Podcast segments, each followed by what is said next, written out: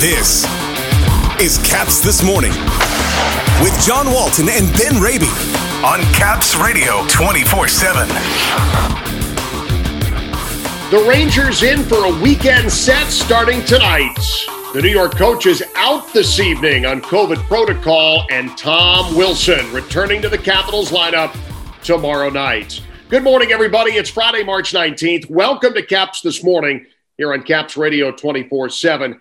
Ben, the Capitals are looking for their twentieth win of the season tonight and trying to do it against a team that they have had some difficulty with. The New York Rangers have beaten them twice this season. So despite all the recent success, Capitals need to find a way to beat the Blue Shirts tonight. Yeah, just saw today, actually, the Rangers are the only team remaining that the Capitals have yet to defeat this season. Granted, they've only played them twice, but they did have two opportunities, and it was a few weeks ago, both matchups in early to mid-February. But that being said, lackluster showings from the Capitals in both instances. They had slow starts. They were playing catch-up for, for much of the night and the afternoon when they met at Capital One Arena. They had a tough time with the Rangers' speed and transition game. It's a Rangers bunch uh, that got to the Capitals early, and the Capitals have, have had their issues with the Rangers. It's not even unique just to this season. They had issues with them last year as well, late in the regular season. Uh, they've proven to be a handful, and uh, really it's, it's the speed and transition, in my opinion, that, that's among the things the Rangers do very well that's given the Capitals fits, uh, especially this season. Capitals entering play tonight, having won ten of eleven. They've taken points in twelve of their last thirteen and just two regulation losses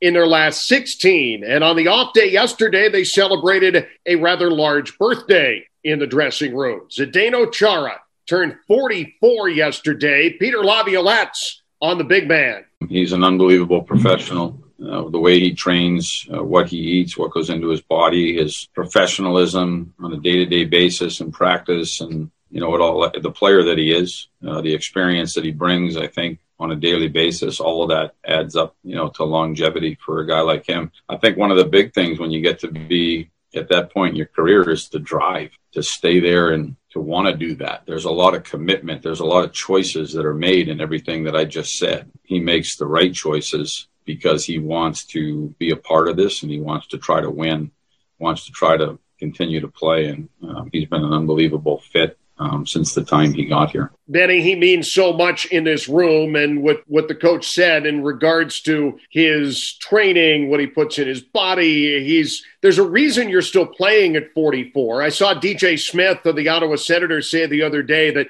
hey, we're the same age, and look at me. I mean, D J hasn't played in a while. I had D J in Hershey for a while. I love that guy.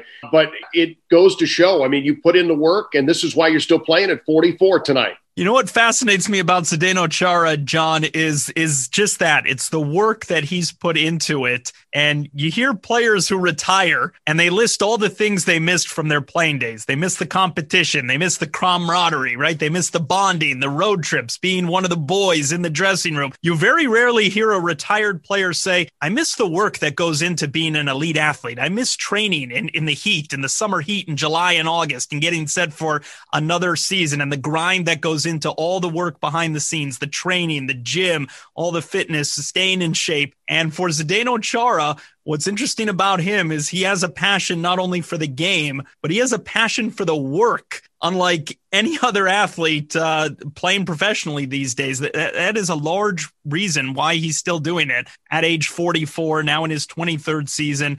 The tales of his workouts and his fitness regimen, the tales are legendary in itself, but really it's, it, it is that passion for the work that keeps him going. He loves to play. All athletes, they love to play, but at some point it becomes tougher and tougher to motivate yourself in those off seasons. And for Zdeno Chara, that drive and that motivation to, to stay in shape and to continue to train is as high as uh, it's ever been from, from speaking to him. And I, I, real quick, John, I, I like what Peter Bondra said weeks ago.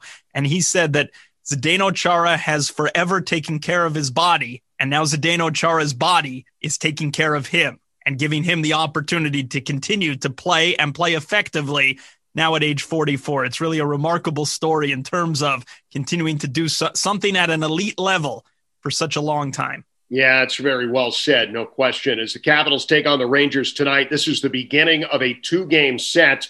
Alex Ovechkin goals in four straight and five of six.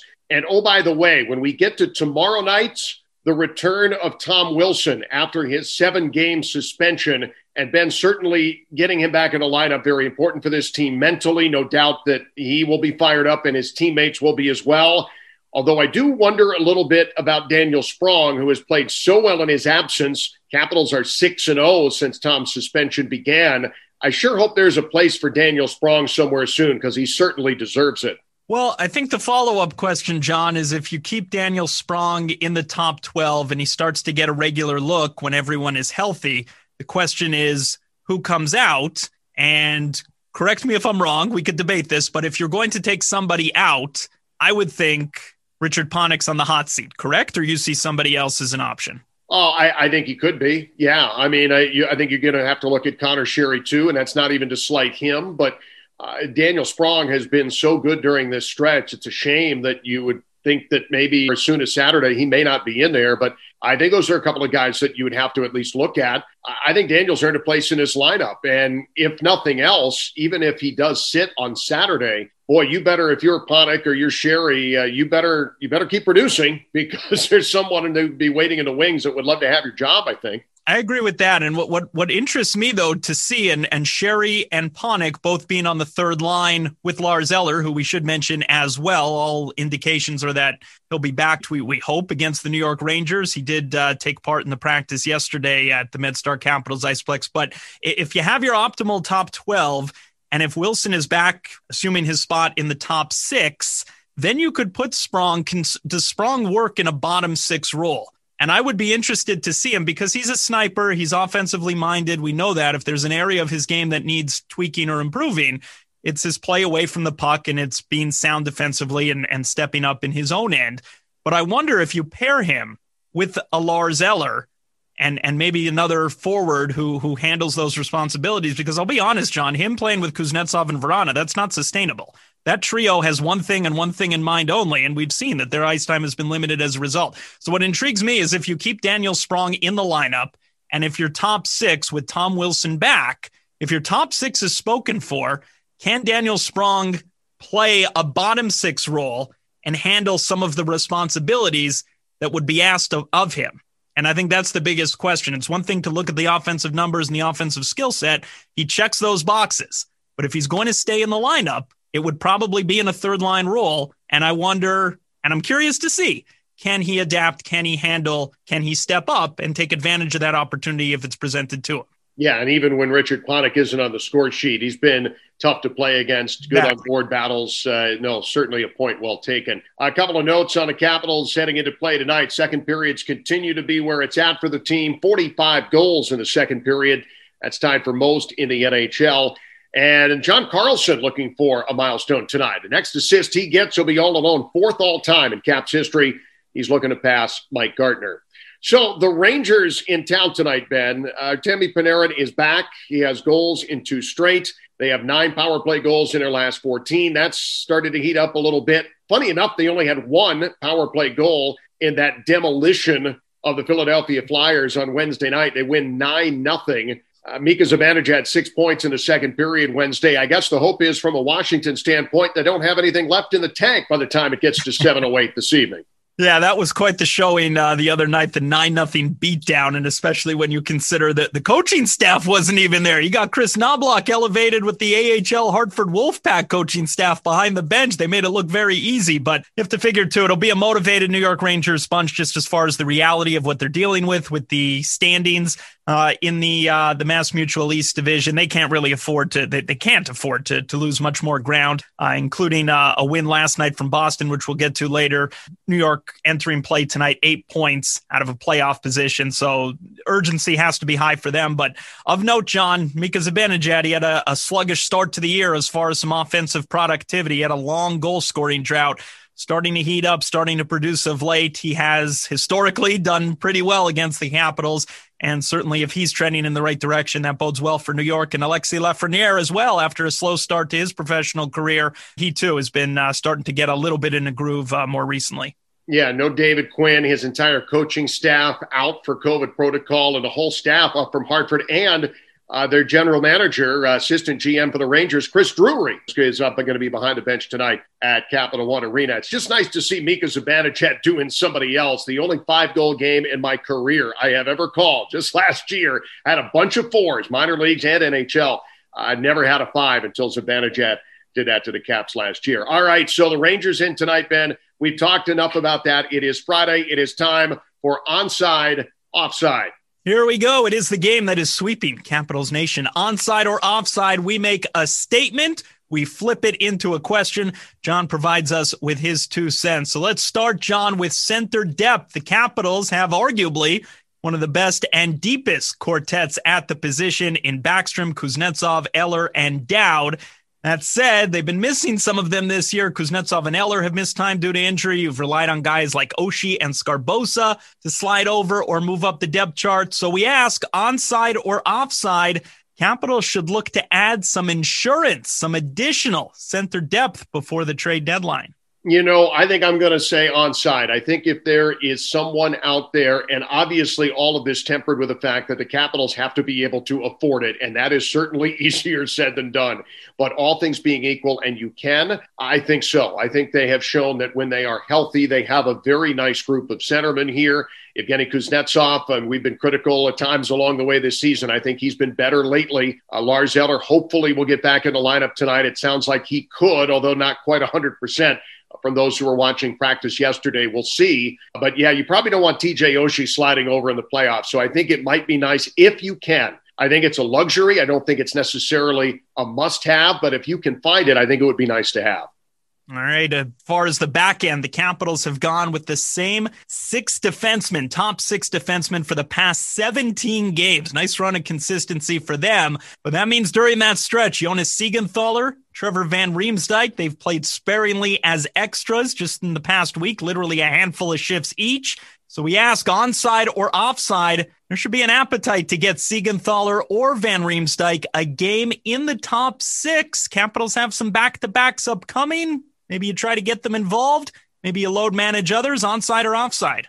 Onside, I totally agree with that. And the reason is not just to get those guys involved, but you know that when you get to the postseason, if you entertain the idea that you are a Stanley Cup contender, and this club is, you are not going to be able to stick with the same six D from the time you get to the first round by the time you get to the final. It just isn't going to work that way.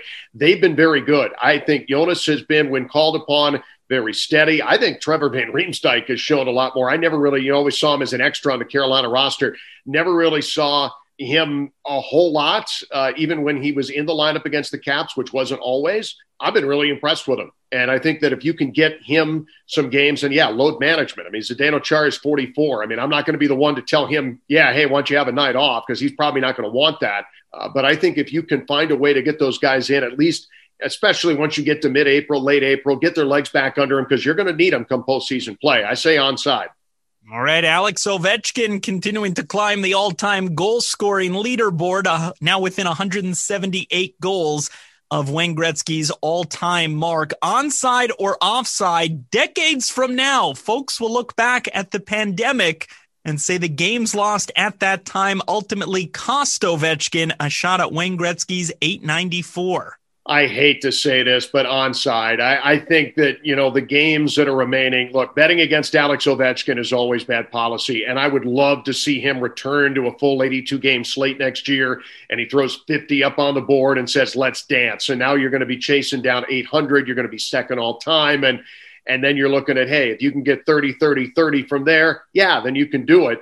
I, I hate the fact that he's lost so much time here because every game that passes – is a game you can't get back. And I think that's onside. I hope, I hope I'm wrong. I would love nothing more than to be calling eight ninety-five a few years from now. Uh, but I think it's going to be difficult given the circumstances. If we're being realistic here, by the time we get to September, thirty-six years old, do you have another fifty in you at that point? I hope so. But it's hard, and even if you're at thirty-five or forty, that's an outstanding season, and you're still incredibly valuable to this team. The math starts to get really difficult at that point, so I'm going to say onside. I think that's something we may very well look back on. And I shortchanged the grade eight. He is one hundred seventy-six goals within Wayne Gretzky's. Oh, in that case, I changed my mind. Yeah, there we go. like that. All right, last one, John, here around the uh, around the league. The Buffalo Sabres, perhaps you heard, they became the third team to fire their head coach this season as they joined the Montreal Canadiens and Calgary Flames in making a mid-season coaching change. Onside or offside, a fourth team will do the same before season's end. I am going to say offside, although I will say that when this season comes to an end, the Buffalo Sabres need to hire Bruce Boudreau. And that's no slight on Don Granato. Uh, and there are other good ones. If they've hired Gerard Gallant, I would say that's good too. They need a veteran coach in there, and they need it yesterday. And Bruce Boudreau, if there's ever a marriage between a city and a head coach, that guy would be Marv Levy if he could win them a Stanley Cup. I think it would just, it makes too much sense on ice. With the team, it makes too much sense off ice. I hope he gets it. Answering your question, I say offside. I think there will not be another coaching change this year. I heard some craziness late yesterday. Alain Vigneault, come on, he's not going anywhere. I, they, they lost nine nothing. Yeah, it, it's not Alain Vigneault's fault. They don't have any defense. I'm not even sure it's the goalie's fault, truthfully. They got to get better defensively in Philadelphia, but I don't think Vigneault's going anywhere. I don't think if, if you're not going to pop John Tortorella by now, you're not going to. I'm not sure he's going to get another deal there, depending on where Columbus finishes, but I don't think he goes. Jeff Laschet, I think, is safe in Detroit for the rest of the year. Travis Green, I think he's going to be there for a while yet uh, in Vancouver. I think they've got to rebuild their defense there. And I think you've gotten late enough that there are a lot of teams that entertain the idea that maybe we're still in the hunt, but I think they're going to go the player route more than, hey, we got to change coaches. We got to change the philosophy here. I think we've seen the last. And now as I've said that, we'll probably have a new coach by noon after the fact that I said this here. But uh, I don't think there's going to be another coaching change in the N H L. I think we're done. Well, the Buffalo Sabres coaching change, at least in game one, did not seem to do them any good. We'll toss it back to you here, John. Around the Mass Mutual East Division, six other teams in action last night. Yeah, the Pens and Devils, first meeting of the season last night between the two teams. New Jersey makes it two straight wins. They take down Pittsburgh three to two. Jack Hughes, goal number seven. P K Subban gets his third. And Travis Zajac, the game winner. Pens made it interesting. Jake Gensel, Brian Rust, goals for the Penguins. Rust scoring with just five seconds left in the game, but not enough. No points for the Penguins last night. Bruins and Buffalo, a game that almost didn't happen because of COVID protocol issues that arose in the morning. Don Granato made his coaching debut for the Sabres, and it didn't look a lot different than the previous twelve. Bruins win four one, badly needed points for Boston, and Benny, the losing streak now for Buffalo is at thirteen straight games. Got the running tally here, outscored fifty-two to twenty over the thirteen-game stretch. Struggle remains real. That's a lot of goals against right there. Uh, Flyers, Islanders, after getting shellacked nine nothing on Wednesday night, the Flyers took a three nothing lead into the third period. The Islanders, though, come storming back, Three and a third to tie, so you're thinking, okay, the Islanders are going to finish this? Uh-uh, not this time. Oscar Lindblom scores with just two twenty-two left.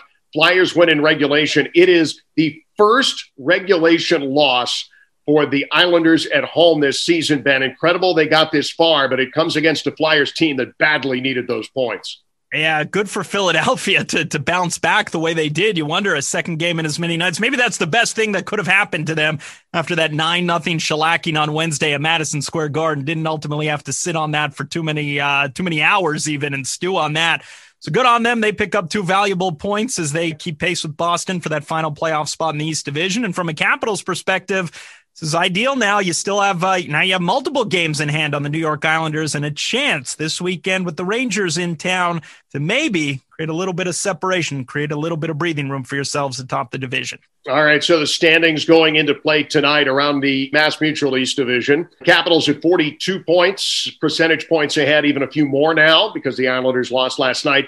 Islanders also at forty-two. Pittsburgh at thirty-seven, so the separation now five between the Pens and the top of the division. Boston, big win for them. They pull within one of third-place Pittsburgh, now at thirty-six. Philadelphia at thirty-three. And the Rangers, if there is a move to be made toward the top four, it must begin for them this weekend. Only twenty-eight points right now, sitting eight out of a playoff spot. They need the points badly, and that's where the Capitals are going up against tonight. seven o'clock tonight. Coverage beginning at four. Ben, what's coming up on Caps Game Day today? Well, we got a special Caps Game Day today. You referenced it was Zdeno Chara's forty-fourth birthday yesterday. We're going to put the spotlight on the Big Z. Several interviews I've been collecting over the past few weeks from former teammates and coaches of his, media members who covered him early on in his career. We'll get some perspective. The twenty-three-year journey that Zdeno Chara has experienced throughout his lengthy N H L career. We'll hear stories from back in the day, from when he started out with a miserable New York Islanders bunch all the way to the Stanley Cup with the Boston Bruins. Whole lot covered. A Zdeno Chara special, Caps Game Day, four o'clock today, right here, Caps Radio twenty-four seven. So hear that, and then on the network, we get going tonight, one oh six point seven A F A N and Caps Radio affiliates at six forty-five. Hey, Benny, have yourself a nice weekend, will you? Happy weekend, John. For the latest on the Capitals and hockey news around the clock. Let's go, Caps! Tune in to Caps Radio twenty-four seven. Listen online via the Capitals mobile app at caps radio two four seven dot com or ask Alexa to play Caps Radio twenty-four seven on TuneIn.